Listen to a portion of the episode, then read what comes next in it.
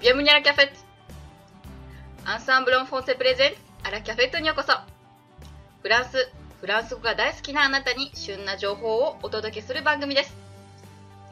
2月は第2回アンサンブル100%選手権大変盛り上がりましたけれども、先週にゲストにお呼びいたしましたうさけんさんを今週も引き続きゲストとしてお呼びいたしております。こんにちは、うさけんさん。こんにちは。先週に引き続き、ぜひ今週も楽しくお話をさせてください。せそれではですね、ちょっとだけ先週に引き続きまして、うさけんさんのちょっとした自己紹介をしていただけますか？えー、現在パリに住んでおりまして、あの病院の方に、えー、と勤務しております。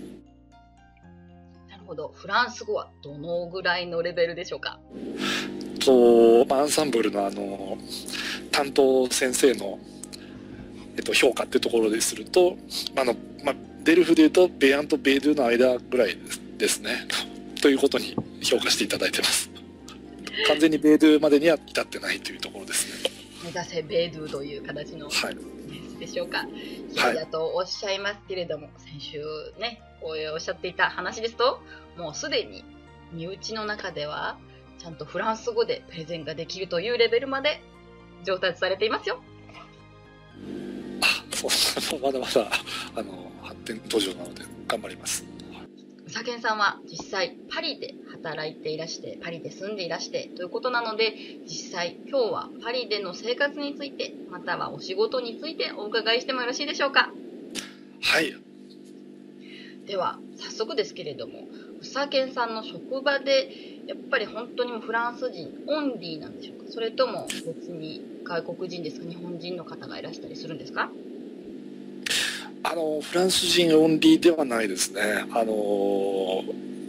結構あの、まあ、今インターンっていうのがいて、まあ、日本でいうとまあ研修医みたいなんですねあのの人が、まあ、6人いるんですけど、まあ、そのうち3人はフランス人で3人は外国人っていう、まあ、いう形でで、まあ、日本人はもう僕一人です他の顔見てもあの日本人で来てるのは、まあ、僕はもう一人だけなんですけれどもですね。男性ばっかりなのか女性もいらっしゃるのか半々なのかどちらかでしょうか？いやえっと女性ですね日本よりもすごく多い。まあ実は男性の方がもちろん多いですけど日本だともう脳私の、まあ、脳神経外科の割合です多分女性1割ぐらいだと思うんですけどあの実際こっちだとは多分イメージとしては4割ぐらいいる科によりま科によっては多分女性の方が多いかももちろんありますけど少なくとも今インターン6人のうち4人は女性ですよね。あと教教授教授も3人いるんですけど3人のうち1人が、まあ、女性っていう形で女性がそういうもう本当に脳外科でこんなに多いっていうのはこっちに来てかなり驚きました。どうーんやはり社会進出が女性は進んでるってことなんでしょうかね。そうですね。あの女性特にうちあのあの家内ですねにはがいるっていうと仕事は何してるのって必ず聞かれるんですよねいや今こっちではしてないよって言うと逆に驚かれるえなんでしてないのっていうふうに驚かれるぐらいので女性がもう働いてて当たり前っていうあの環境ですよねそうですね。でも、結構日本でも最近は働く女性をすごく見るなという気がしてですね。私も結構こちらでバスとかに乗っていて、バスの運転手が女性って見たときに、すごく驚いた経験があるんですけども、実はこの間日本に行ったら、日本人のドライバーがいらっしゃって、あ、日本も結構進んでるんだなっていうふうに感じたんですけれども、さけんさんはどのように思われますか？あ本当そうですね女性すごく多いですね。それこそもうメトロメトロ運転してるのにまあその運転手さん見えますけど女性が結構結構な割合で運転してますよね。日本だとちょっともう電車の運転手さんが女性ってまず見かけないですよね。車掌さんとかたまにいますけど。めったに見かけない。こちはメトロ運転してるのは、まあ、3人に1人は女性なんじゃないかっていうぐらい働いてますね。バスの運転手さんもいらっしゃいますよね。だからそこはやっぱ日本とは根本的にちょっと違うとか女性がもうすごく社会にあのでに出て大活躍してるという文化ですね。そこはすごく感じます。そうですね。確かに、私、もう、かれこれ14年ぐらい前なんですけど、一番最初にフランスに来て、飛行場からパリにタクシーを使ったんですけど、その時のタクシーのドライバーが女性だったのをすごく覚えてます。14年前です。ああそうですねなのので、それが結構今で日本でもタクシーの女性が増えてきたっていう段階なのかなと思うと、やっとこう日本もこう追いついてきたのかなっていうイメージがありますね。そうですあとあのー、まあ、日本とやっぱ違うのは子育て環境がやっぱものすごくいいですよね。あのー、私も今子供2人も来てるんですけども、あのー、とても街にいる人たちみんながとても子供にがいるととても優しいもうそう笑顔で語りかけてくれたりあとベビーカーを持ってるとあのパリのメトロってもうエスカレーターエレベーターなんてほぼないんです。めったにないんですけどもいると必ず誰かがもうベビーカーを上げ下ろしをしてくれるしあのみんなすごく優しい。あともうメトロの電車に乗ってもすごく遠くからおじさんとかがもう顔は全然笑ってないんですけどちょっとこっち来いみたいな感じでここ座れみたいな感じであの席を譲ってくれたりとかそれみんな子供に対してすごく優しいもちろん無論その外国人である僕たちに対してもそういうふうに子供がいるととても優しくしてくれるという。で遊ぶところももちろん多いですしね。あのすごくあとシッターでシッターさんの制度ですよね。すごくたくさんあるので、まあ、やっぱり女性が働きやすいっていう環境が日本よりもはるかにいいんだと思いますね。伊達に出生率が2を超えてないっていう本当すごくいいと思いますけども。そうですね。うんこちらの出生率で、まあ、やっぱ唯一伸びている国ということなんですけども、やはりそこの社会制度に関して関心が高いですか？そうですね、やっぱり日本に帰ったら、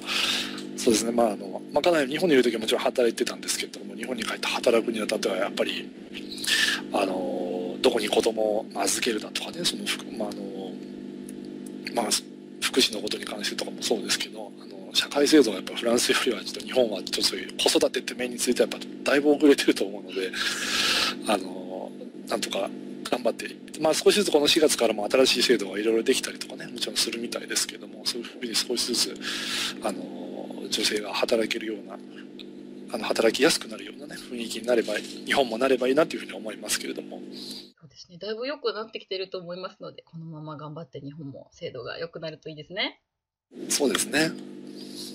それでは他にフランスに来て、まあお子様のこともですけれども、仕事をしていて、やっぱり日本と違うなとかそういうことは感じられたことありますか？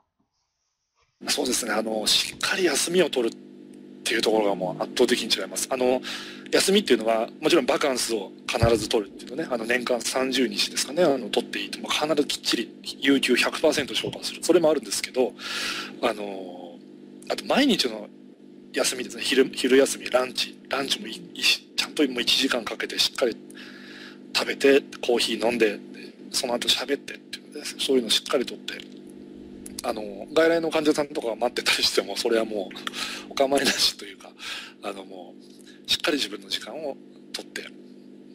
すね。で残業もほとんどもちろんしません。ほとんど。でいつ働いてんだろうと思うんですけどあのもちろんこういう一流の大きい病院ですから患者さんの数もものすごい集まりますし手術手術の数もものすごいんですねでそれだけじゃなくて、まあ、医者っていうのはそういう治療手術だけではなくて、まあ、学会発表したりとかですねそれこそあの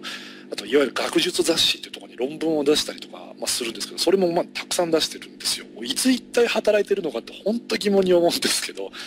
あ、やっぱりそのオンとオフがものすごいはっきりしてるのかなと思います。だから働く時はすごい働いて、働かない時もしっかり休む時はしっかり休むっていうのが、まあ、本当はっきりしてていいなと思いますね。私もこうこちらにフランスにいると感じることなんですけど、何に対しても100%っていう気がしませんか？そうですね。もう本当集中してやる時はどっと集中するっていうことですよね。なんか仕事に120%で休憩に30%とかっていうと結局120がなんかだんだん悪くなって質が下がってなんか休憩もせずにみたいな感じになってきてこう半端になってしまうっていうイメージがあるんですけれどももうやるんだったら100%休んでしっかり休養して100%仕事をして時間が終わったらスパッとやめるってとすごくびっくりしたのが携帯を皆さん切られませんか？仕事が終わった後とかに。え、何をですか？携帯電話なんですけど、大丈夫ですか？ああ、そうですね。繋がらないこと多いですね。あの、うん、で、えー、フランス人に聞くと、例えば週末、土日は、携帯はオフのままっていう人結構多いんですよ。ああ、はい。あの、基本的にはもう、週末はその、よほどのことはない限り担当医はもう呼ばないですね夜間とかそのいわゆる当直だけでなんとかするっていう風な感じなので、えー、で電話しても、まあ、あの夜間休日はほとんど通じないですが当直あの当直っていうかあの宅直っていうんですけどねあの待機じゃない限りは通じないほとんど通じないんじゃないですかね。そうですね。なので、私もすごく、まあなんか日本って、まあ私もあんまり日本の社会経験があまりないのでお恥ずかしいところなんですけれども、まあ兄の話を聞いてたりすると、ぱり仕事が終わってからもその仕事のメールであったりを見たりとか、何かずっと仕事の話をしたりとか、例えば兄がこっちに、えっと、新婚旅行で来てくれた時に、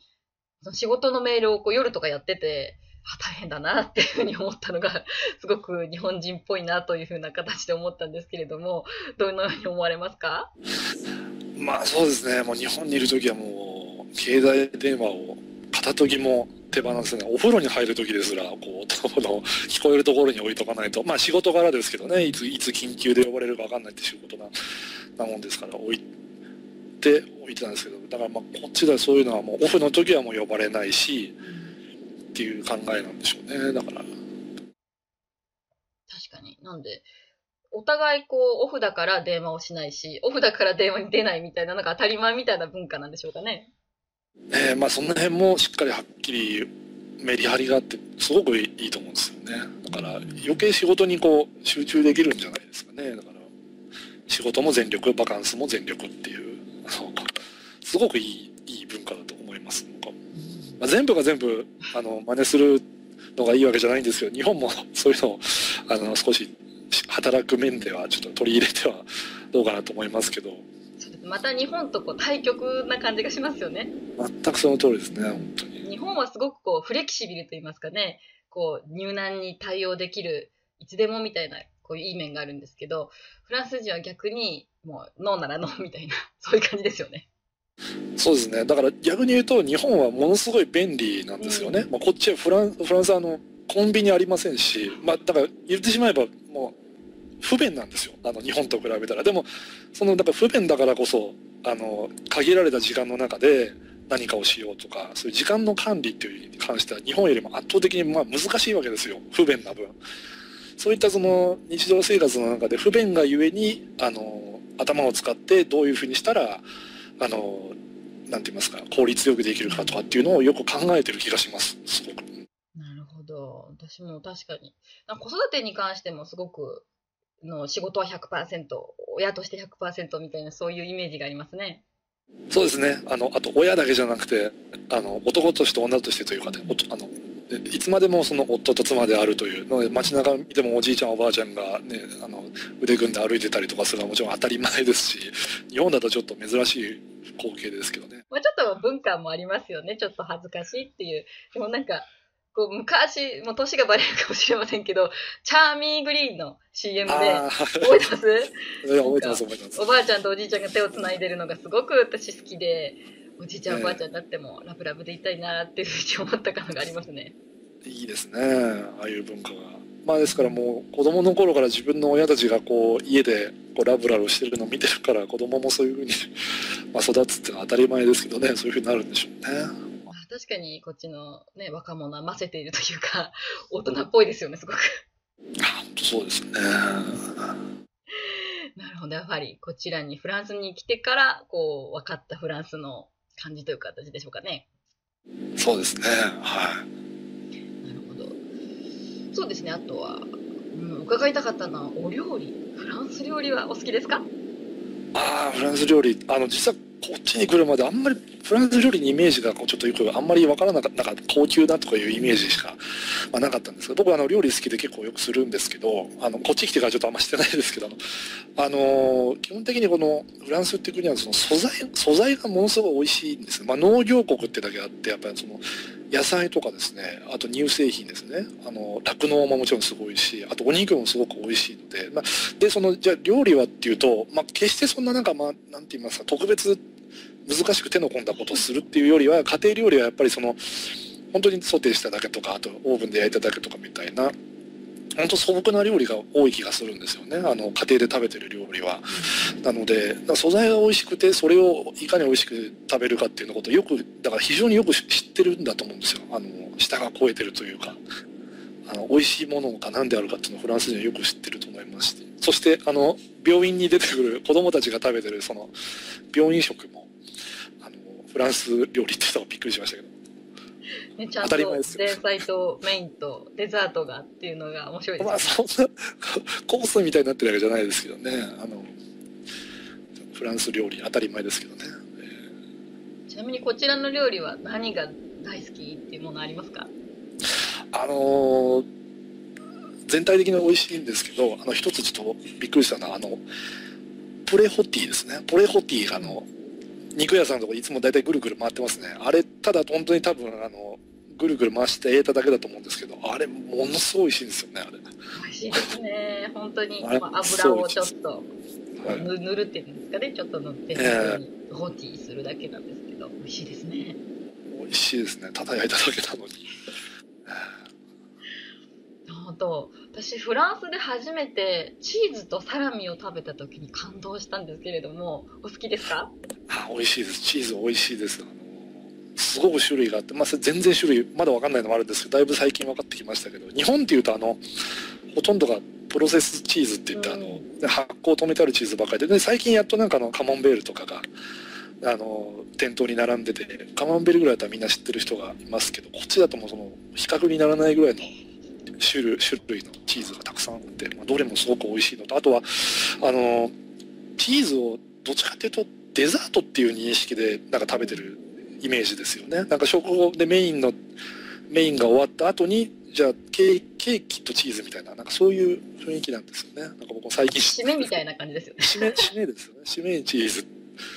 言われてそうなんですよずっと長年いると食事の後にチーズが食べたくなるんですよあちょっとちょっとこうちょっと塩気なものがみたいな感じになってちょっとチーズ締めがちょっとはまってきますよ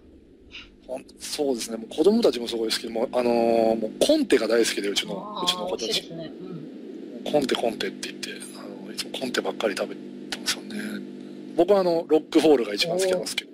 私ブルー系ちょっと苦手なんですよ。ああ僕も最初何これと思ったんですけどちょっと食べ始めてみたら最初厳しかったんですけど、うん、なんかだんだん慣れてきてあ美味しいじゃんっていう感じになってこっちの人はあのサラダに混ぜたりとかして食べて、職場のあの普通のサラダ頼む時にたまに自分で選んで何種類か選ぶんですけどロックフォーラーで入れてみたらすごく美味しかったんでああ匂いがすごいですけど そのブルーチーズにペニシリンが入ってるのご存知です？あどうなんですかね。なんかそこのカビカビペニシリンってまあカビカビからこうあの発明発明っていうかね見つかったっていうのもあるんですけど。知り合いがペニシリンのなんかアレルギーっていうのがあって私すごくチーズ好きなのにロックフォール食べれないのって言ってた時があってあそういうのもチーズってやっぱあるんだなと思ったんですよ。ああでもどうなんですかね、まあ、カビってなんかものすごいいろんな種類があるらしいのであのロックフォールに入ってるやつがペニシリン作るかどうかちょっと分かんないんですけど。まあでもロックフォールだけでなくてね本当にたくさんの種類があるのでぜひうさけんさんもこちらにいらっしゃる間に制覇してみてくださいはいありがとうございます。それではですねそろそろ締めに入りたいと思いますけれどもうさけんさんの好きなフランス語の単語ですとかフレーズですとかそういう言葉ありますか？はいそうですね。えっと、まあ、フレーズはですね「レッソンシャレアンビジーブルプレジュ」っていうあのまあ、大切なものは、まあ、目に見えないっていう意味なんですけど実はこれあの最初勉強を始めてしばらくした時無謀にもですねあの星の王子様ですね。あのを、まあ、CD 付きの本を買って、まあ、これそういうのを一冊まとめてやったら身につくのかなと思って買ってでその買う時にまあその名言みたいなのがいくつか入っててそのうちの一つに入っててああいい言葉だなと思ってずっと覚えてたのと。あとやっぱり実際その言葉の意味自体もなんか日々あのいいなと思って大切なものは目に見えないっていうすごくあの好きな言葉ですね。実は最近知ったんですけどあのこれ滝川クリステルのブログのタイトルだっていうことに知ったんですけど。なるほど。滝川クリステルさんね美しいですよね。美しいですね本当に。同い年なんですけど。そうなんですか。レッソンシェレアンビジブルポレジュかっこいい言葉ですね、